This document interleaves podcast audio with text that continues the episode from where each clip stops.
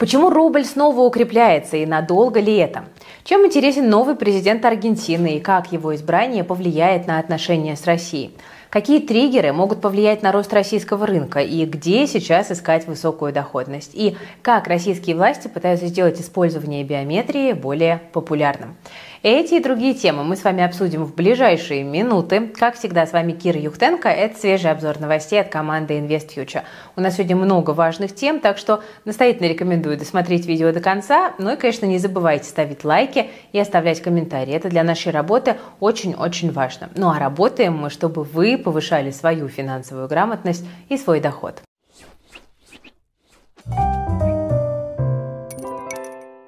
Ну что, давайте начнем неделю с хороших новостей. Российская валюта продолжает укрепляться. Доллар в начале сегодняшних торгов просел сразу на два процента, в моменте до восьмидесяти восьми рублей опустился. Последний раз он столько стоил в конце июня, начале июля.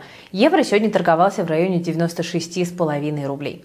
Российской валюте сейчас, среди прочего, помогает и приближение налогового периода. Некоторые экспортеры начинают заранее продавать иностранную валюту, чтобы заплатить налоги. Пик платежей придется на начало следующей недели, так что, скорее всего, рубль продолжит укрепляться. Пока картина выглядит таким образом. Параллельно большую роль играет, конечно же, указ об обязательной продаже валютной выручки теми же экспортерами. Он, я напомню, вступил в силу одиннадцатого октября, и именно после этого российская валюта сразу же начала набирать силу. К тому же сейчас власти пытаются повысить эффективность этого механизма и все-таки решили наказывать рублем тех, кто его обходит. Правительство поддержало идею депутатов ввести штрафы за нарушение правил продажи валютной выручки.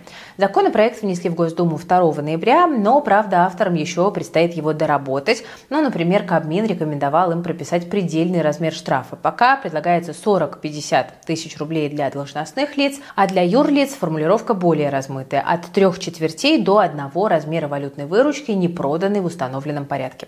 Плюс депутаты должны определить, какое именно ведомство будет подобные дела рассматривать. За валютный контроль в России отвечает налоговая, Росфинмониторинг, ЦБ и таможня. Ну и очевидно, что если возьмутся все вместе, то может возникнуть некая путаница.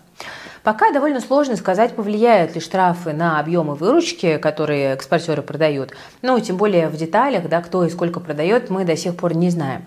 Но, как мы видим по сегодняшнему дню, даже разговоры об этом уже идут рублю на пользу. В любом случае, аналитики пока разнятся в прогнозах по поводу будущего российской валюты. Вот в русском стандарте ждут восемьдесят восемь - девяносто рублей за доллар в ближайшие дни и ставят на дальнейшее укрепление.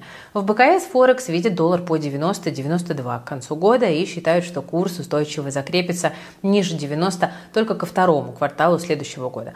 При этом Valor Broker верит в укрепление национальной валюты аж до восьмидесяти пяти за доллар. Ну, кстати, в федеральный бюджет на следующий год заложен курс доллара именно по восемьдесят - восемьдесят пять. Об этом в конце октября сообщил первый вице-спикер Госдумы Александр Жуков. Вообще, прогнозы аналитиков частенько по многим вопросам расходятся, иногда даже друг другу противоречат, но бывают все-таки такие долгосрочные тренды, в которых уверено все экспертное сообщество, и сейчас это однозначно искусственный интеллект. Миллиардер Илон Маск, например, убежден, что ИИ откроет обществу дорогу к изобилию. Ну а глава Сбера Герман Греф считает, что через каких-то десять-двадцать лет искусственный интеллект приобретет свойства, присущие человеку, ну а значит сможет выполнять совершенно любые задачи. Главный вопрос – кто же будет в авангарде развития этой технологии? По оценке того же Грефа, Россия пока что сильно отстает от США в необходимых мощностях. Видимо, поэтому отечественные игроки сейчас компенсируют отставание через креатив. Вот Сбер накануне разместил на Таймс-сквер в Нью-Йорке рекламные баннеры с приглашением Илона Маска на конференцию эй ай Джорни. Это форум, посвященный искусственному интеллекту, который на этой неделе пройдет в Москве. Маску предлагают выставить свою нейросетку Грок против гигачат от Сбера. Также на российскую конференцию приглашают и Сэма Альтмана. Это бывший си и о OpenAI, компании, которая создала чат джи пи ти. Если вы вдруг пропустили, то накануне его со скандалом уволили из его же фирмы. Кстати, по данным СМИ, за увольнение Альтмана в том числе голосовал главный научный сотрудник компании Илья Суцкевер, ну а он родом из Нижнего Новгорода. Так что, может быть, вес России в развитии искусственного интеллекта пока небольшой, но вот влияние на эту сферу уже более чем заметное. Ну, шутки шутками, но без работы Сэм Альтман долго не сидел, потому что его уже взяли в Microsoft, где он возглавил новый отдел передовых исследований в области искусственного интеллекта. Пока крупные игроки борются за ценные кадры, а государства начинают вкладывать миллиарды долларов в развитие искусственного интеллекта, обычный человек тоже может начать его изучать и на нем зарабатывать, причем уже сейчас. Монетизировать нейросети на самом деле несложно, нужен только компьютер и стабильный доступ в интернет.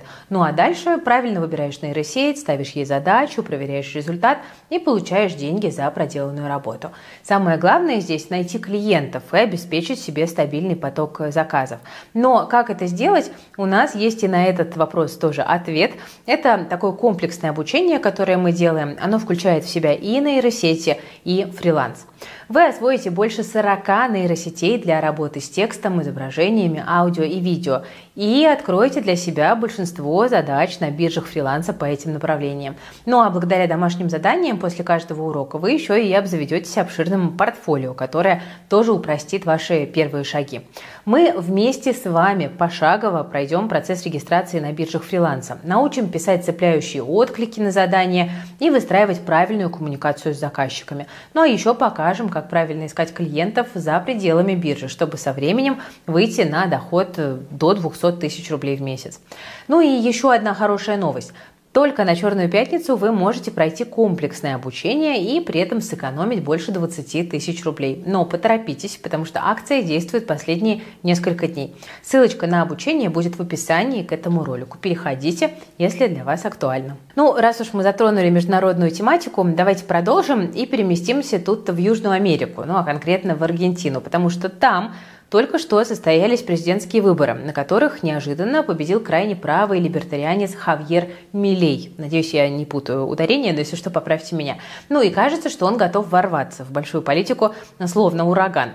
За радикальные взгляды и планы Милея прозвали уже маленьким Трампом. Кстати, большой Трамп сразу же поздравил маленького с победой. И, среди прочего, новый президент Аргентины отрицает глобальное потепление, выступает за легальную продажу человеческих органов, свободное ношение оружия и против абортов.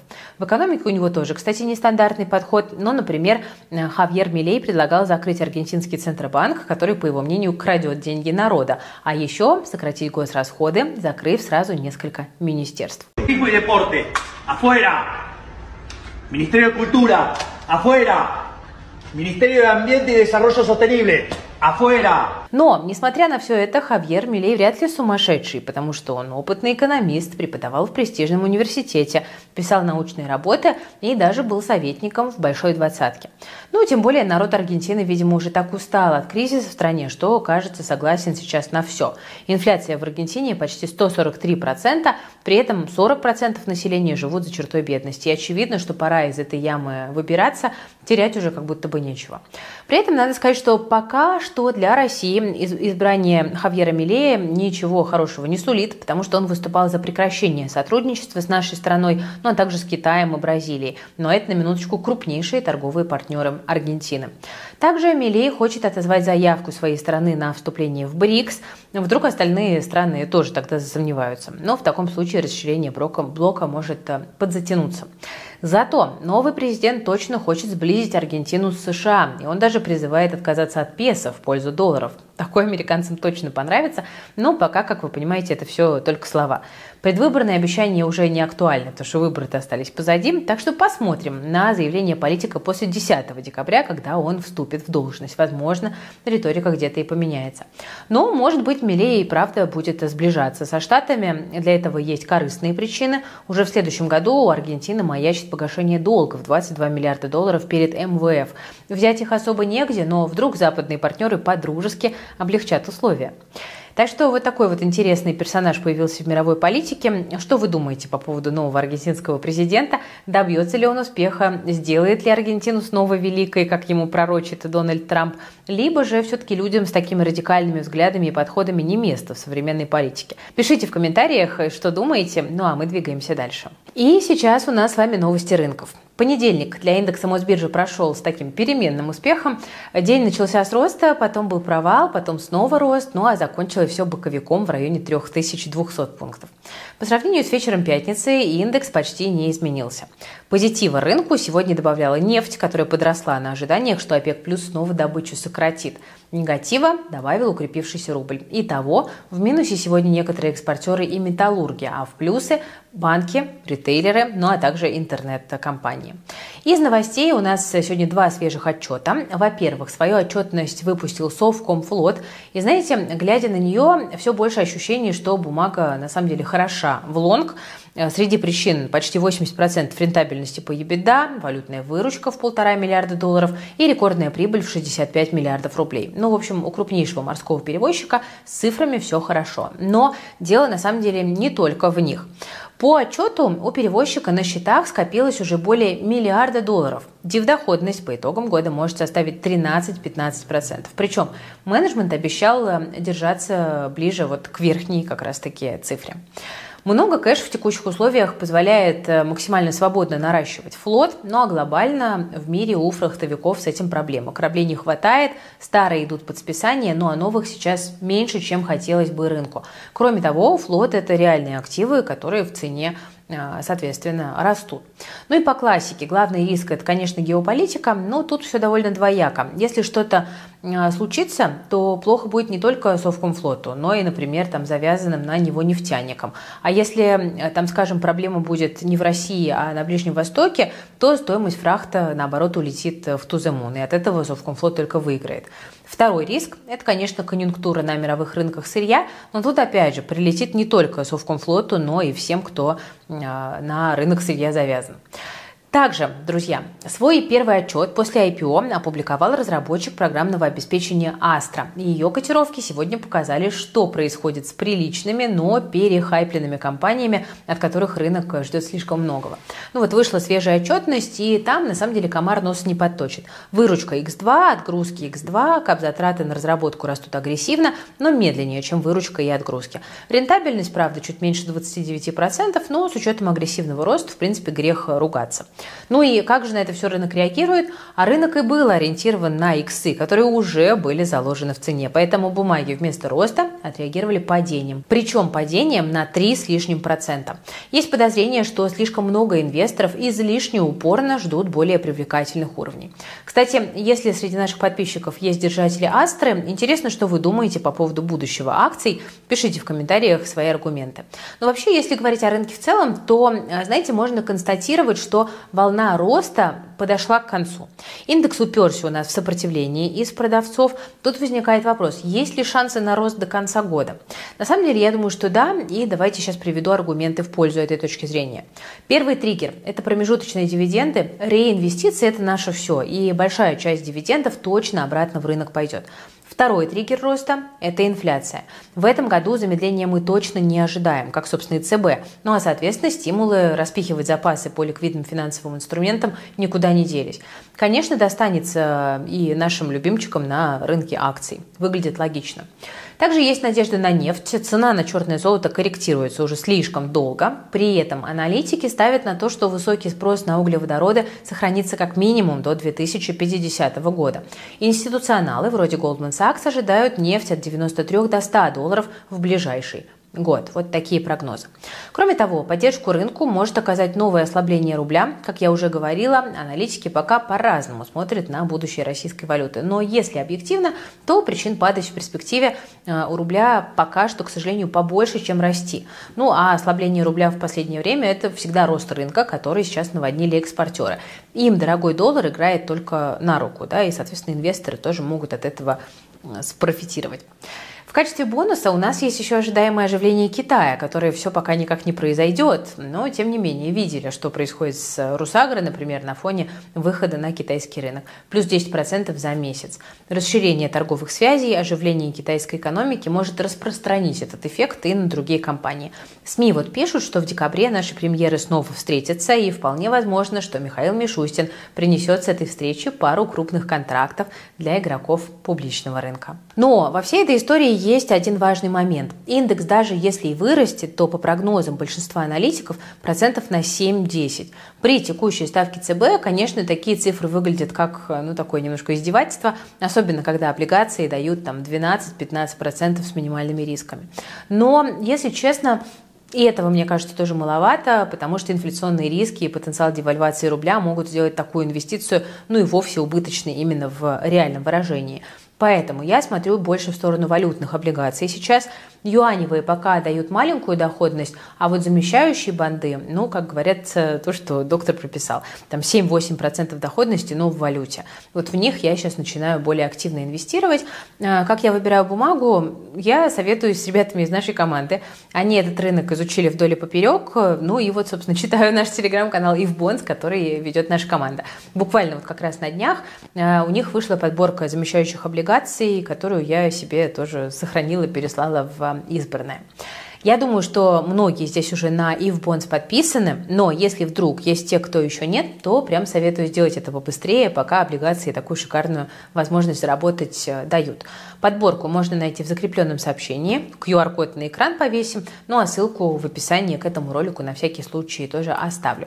И, кстати, немножко похвастаюсь, это сейчас самый крупный канал про облигации во всем русскоязычном телеграме, так что присоединяйтесь, не упускайте. Ну ладно, о рынках и капиталах компании мы поговорили. Теперь давайте немножко розничную торговлю обсудим. Ну а здесь разгорелась дискуссия, которая, в принципе, имеет историю давнюю. Просто теперь для споров добавился новый повод.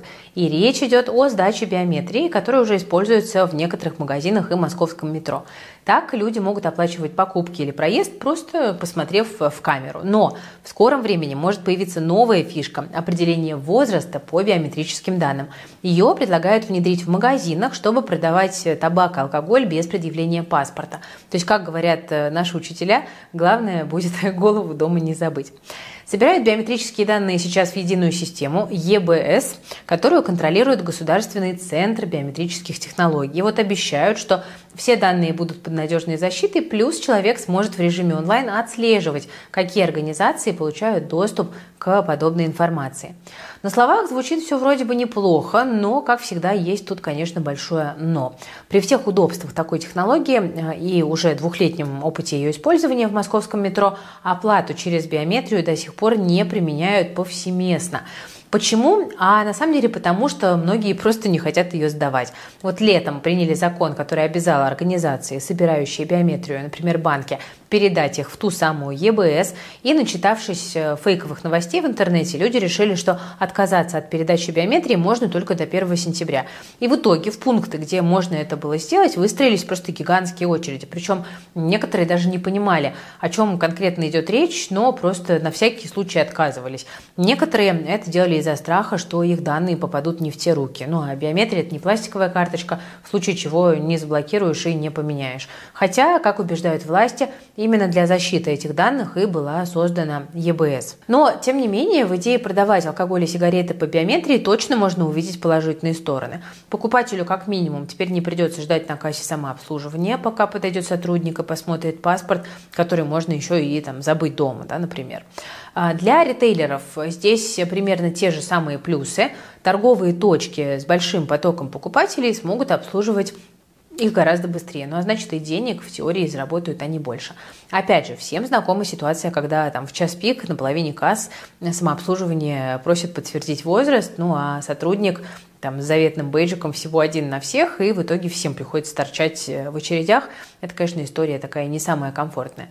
То есть плюсы, несомненно, есть и для магазинов, и для продавцов, особенно в маленьких магазинах, потому что, во-первых, им самим вряд ли доставляет удовольствие постоянно спрашивать паспорта у покупателей, которые часто из-за этого там раздражаются, спорят. Ну, а во-вторых, нередки, к сожалению, случаи, когда кассир, там, скажем, продает бутылку пива на вид тридцатилетнему мужчине с бородой, а оказывается, что ему все семнадцать, и следом заходят сотрудники полиции и выписывают продавцу штраф на всю зарплату. Если проверка возраста станет автоматически, то самим работникам магазина, я уверена, станет спокойнее и комфортнее. Ну, в общем, в таком случае возникает вопрос, а стимулирует ли людей возможность не носить паспорт в магазин, активнее биометрию сдавать? Или большинство лучше предпочтет все-таки по старинке показывать бумажные документы, чем предоставлять о себе дополнительные данные государству, да, потому что многих это прям вот напрягает. У меня на этот вопрос ответа пока нет. Возможно, все будет зависеть от маркетинговой кампании вокруг этой идеи. Ну, например, там с московским метро все более-менее сработало. Функцию оплаты лицом ввели в две тысячи двадцать первом году, и с того момента москвичи более там, восемьдесят миллионов раз проходили через турникеты по биометрии. Так что совсем лишенной народного внимания эту технологию нельзя считать, да, так или иначе. Но в любом случае история с проверкой возраста не появится прямо сейчас. Конечно, крупные игроки готовы развивать эту технологию. Ну, например, там икс пять груп, который принадлежат Перекресток и Пятерочка, во многих магазинах этих сетей уже сейчас, кстати, можно оплачивать покупки улыбкой через сервис Сбера. Но для проверки возраста оборудование придется настраивать дополнительно, а это может занять немало времени. Кроме того, икс пять все же хочет сперва выяснить, сколько все это будет стоить и окупит ли себя затраты. При этом эксперты считают, что более широкое внедрение системы распознавания лиц позволит ритейлерам оптимизировать персонал и сэкономить ресурсы. Это тоже имеет значение. Как вы относитесь, друзья, к этой идее? Нужны ли такие технологии нам в торговле? Или по старинке как-нибудь обойдемся так безопаснее? Делитесь мнением в комментариях, ну а заодно расскажите, что в принципе думаете о передаче биометрии в единую государственную систему. Кстати, друзья, о покупках. Скоро Новый год, а значит, время накрывать вкусный праздничный стол, собираться всей семьей и дарить друг другу подарки. Это время приближается. Мы уже несколько раз с вами затрагивали тему цен на те или иные компоненты этого праздника, ну, например, мандарины, икру, оливье и так далее. Я даже рассказывала, куда можно съездить в новогоднее путешествие, причем при любом бюджете. Кто, кстати, этот ролик пропустил, рекомендую посмотреть, ссылочку в описании оставим. А вот сегодня я предлагаю остановиться чуть-чуть подробнее на теме новогоднего меню, потому что тут вот ассоциация Руспродсоюз подсчитала, насколько за год подорожал праздничный стол на семью из четырех человек. Разница с прошлым годом составила чуть больше девяти процентов, то есть рост цен на новогоднее угощение обгоняет годовую инфляцию, в том числе и продуктовую, как мы видим. Теперь накрыть стол на семью будет в среднем стоить примерно пять с половиной тысяч рублей. Годом ранее этот показатель не превышал пяти тысяч рублей. Что входит в эту сумму? Ну, естественно, оливье и селедка под шубой, горячая, которая готовят чаще всего из курицы, ну а также бутерброды с красной икрой. Кроме того, многие берут к столу сырные и колбасные нарезки, торты, конфеты и соки. Алкоголь не учитывается в этих подсчетах. Сильнее всего на подорожание меню повлияли мандарины, яйца и курица. Первые выросли в цене на тридцать пять процентов, причем странно. Обычно к Новому году они дешевеют где-то на четверть по сравнению с летним периодом. Это отмечает глава агентства Fruit News Ирина Козий. В этом же году все наоборот, хотя вряд ли эти цитрусовые успеют еще к Новому году подорожать. Курица стала дороже на двадцать семь процентов, ну а яйца почти на двадцать пять процентов. Красная икра, согласно Руспродсоюзу, с прошлых новогодних праздников всего семь процентов в цене прибавила. Кстати, кондитерские изделия тоже подорожали серьезно, в среднем на целых двадцать процентов, а все из-за роста цен на ингредиенты, то есть сливочное масло, молоко, жирные сливки и так далее. Ну и подорожала логистика. Так что теперь любителям сладкого точно придется раскошеливаться. Обычно кондитеры не меняют ингредиенты на более дешевые аналоги, ну, например, пальмовое масло, потому что это сразу же на вкусе продукта отразится. Ну, в общем, вкусная часть Нового года теперь дороже. Что с подарками? Например, самый популярный вариант – это новый смартфон. Вот Wildberries, теле два, Билайн прогнозируют, что цены на них к праздникам вырастут где-то на двадцать пять процентов на минуточку. Средняя цена составит примерно двадцать семь тысяч рублей. Кстати, для тех, кто хочет на Новый год подарить себе или близкому человеку новый iPhone, у нас скоро выйдет спецвыпуск про э, технику. Как их везут, сколько они сейчас стоят, как купить выгодно. Ну, в общем, подписывайтесь на канал, чтобы не пропустить, потому что выпуск обещает быть интересным. Вообще, кто-то советует покупать подарки к Новому году уже в ноябре, ну, мол, так их можно купить подешевле. Ну, например, в ноябрьские распродажи. Это не только поможет сэкономить, но и вы будете уверены, что подарок точно успеет прийти, если заказан в интернете. Ну а если планируете кого-то поздравлять сразу после Нового года, то можно не спешить и дождаться январских распродаж. Сразу после праздника вся продукция с новогодней символикой начинает резко дешеветь, так что на этом тоже можно сэкономить. Ну, в общем, друзья, планируйте бюджет заранее, чтобы Новый год отметить без сожаления о лишних тратах. Ну и, кстати, напишите в комментариях, сколько вы планируете на Новый год, на подарки в этом году потратить. Интересно, у кого какие заложенные бюджеты, потому что я надеюсь, Надеюсь, что они у вас все-таки заложены, потому что без бюджета получится всегда, как и всегда, получается очень много расходов, если вы их заранее не прописываете. Вот что точно может омрачить предновогоднее настроение и испортить планы на праздники, так это внезапная потеря денег. Я надеюсь, когда-нибудь мне уже не придется рассказывать о новых схемах мошенников, но, видимо, не сегодня. Про их последние уловки мы на прошлой неделе говорили, причем жертвами аферистов сейчас становятся даже там крупные бизнесмены и чиновники. Ну а теперь мошенники стали и на детей тоже переключаться. Так, абсолютно безумная история. Восьмилетний мальчик в Москве поверил, что его бабушка может попасть в тюрьму, и отдал незнакомцу восемьдесят пять тысяч рублей. Ребенок ответил на звонок от неизвестных на домашний телефон. На том конце провода женщина притворилась бабушкой малыша и сказала, что угодила в аварию. Сразу же трубку взяла другая мошенница и сказала, что бабулю посадят, если мальчик не передаст все наличные, которые найдет дома. Ну и, собственно, так мальчик и сделал. Вытащил у отца из кошелька деньги, положил в коробку из-под обуви, но когда в дверь позвонили, открыл и отдал незнакомому дядю все, что собрал. О том, что случилось, он рассказал маме уже вечером, когда она вернулась с работы. Ну, на самом деле, просто зла не хватает на людей, которые решили вот так вот подло ребенка обмануть, но, по моему мнению, как бы, ну, мальчика тут, понятно, винить нельзя, но уловки мошенников сейчас огромное количество людей попадается, аферисты похищают там миллиарды рублей, и с каждым годом цифра только растет, но вот объяснить детям, что такое деньги, как их зарабатывают, как их можно потерять, это мы можем сделать, это мы должны сделать. Плюс очень важно с детства ребенку привить грамотное отношение к своему бюджету и планированию расходов. Но главное не делать это занудно и скучно, а то ребенок точно ничего не запомнит. И здесь я подумала, что будет как раз уместно вам напомнить про наши комиксы по финансовой грамотности от команды InvestFuture Kids. У нас каждый выпуск комиксов – это новая увлекательная история о том, как устроен мир финансов и по каким законам он существует. С этими комиксами ребенок сможет в интересной и доступной форме изучить основные принципы экономики, узнать там ценность денег, ценность человеческого труда.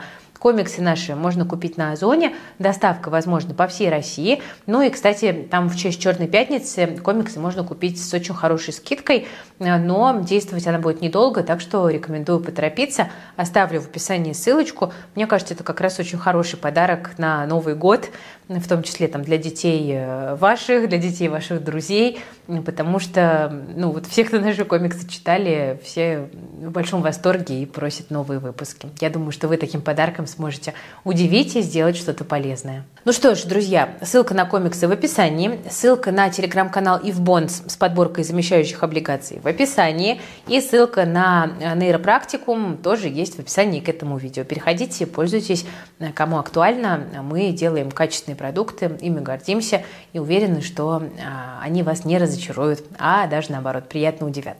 Дорогие друзья, на этом у меня все. Если выпуск понравился, то не жадничайте, ставьте лайк под этим видео, подписывайтесь на канал InvestFuture, если вы еще не подписаны, ну и жмите на колокольчик. С вами была Кира Юхтенко, и на этом я прощаюсь. Пожалуйста, берегите себя, своих близких, свои деньги. Всем пока, до завтра.